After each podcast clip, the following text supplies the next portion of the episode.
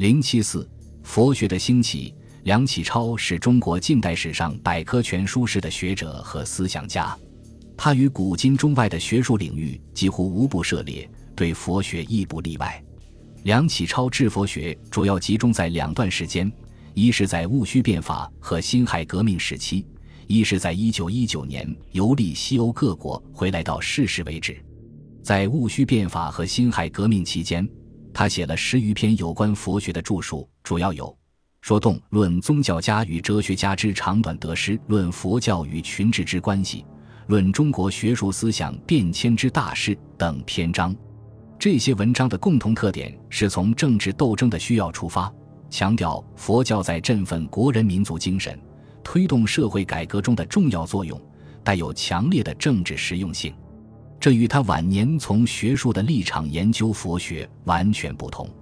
梁氏认为，在中国搞变法，必须要凭借一种精神力量。传统儒学由于受到专制帝王的扭曲，不能担当此任，只有到佛学中汲取这种精神力量。他断言，历史上英雄豪杰、能成大业、轰轰一世者，大率有宗教思想之人多。日本明治维新之所以成功。就在于该国改革者尊奉禅学，从禅学中获得巨大的精神动力。用他的话来说，他们之所以倒白刃而不悔，前者仆后者继者，宗教思想为之也。在他看来，佛教是智信而非迷信。指出：无常见迷信者流，寇以微妙最上之理，哲曰是造化主之所知，非无柴所能及焉。是何以专制君主之法律？不可以与民共建也。佛教不然，自出发心以其成佛，恒以转迷成悟为一大事业。其所谓悟者，又非图之有佛焉而盲信之之谓也。他的结论是：佛教之信仰乃至信而非迷信，舍己救人之大业，为佛教足以当之。梁启超在此期对佛学的态度和研究。其用心与立场是和康有为、谭嗣同相似的。一九一九年，梁氏游历西欧各国回国后，亦写了大量佛学著作，这集中在《佛学研究》十八篇中。此期的梁氏放弃了政治活动，潜心于学术研究，因此他的佛学研究在学术上取得一定的进展，如在佛学思想的阐发、佛教史研究及佛典翻译等问题上，都提出自己的见解。做了详尽的阐述，对当时的学术界、佛学界产生了积极的影响。作为资产阶级革命家、思想家的章太炎，也曾把求索的目光投向佛学。一九零三年，他因苏报案被捕，囚于上海英租界监狱，直至一九零六年。在此期间，他一方面继续进行革命活动，一方面潜心佛学，阅读法相为实的《瑜伽师地论》，成为实论。因明入正理论等佛书，乃悟大乘法义。他还是出自杨文慧门下的佛学信徒。欧阳健说：“为居士之规模宏广，故门下多才。谭嗣同善华严，桂伯华善密宗，黎端甫善三论。而为时法相之学有章太炎、孙少侯、梅协云、李正刚、蒯若木、欧阳健等，亦云火矣。”他所写的佛学及与佛学有关的文章，主要有《建立宗教论》《无神论》《人无我论》《五无论》《四惑论》《大乘佛教缘起考》《大乘起心论辩》《发现发现西半球说》等。在晚清，章太炎对佛学的发挥和运用，主要表现在用佛学思想推动资产阶级民主革命。他对革命道德建设问题的看法就是如此。章太炎十分强调道德问题在革命中的重要作用。他总结了戊戌变法和唐才长自立军起义失败的教训，认识到且道德之为用，非特革命而已。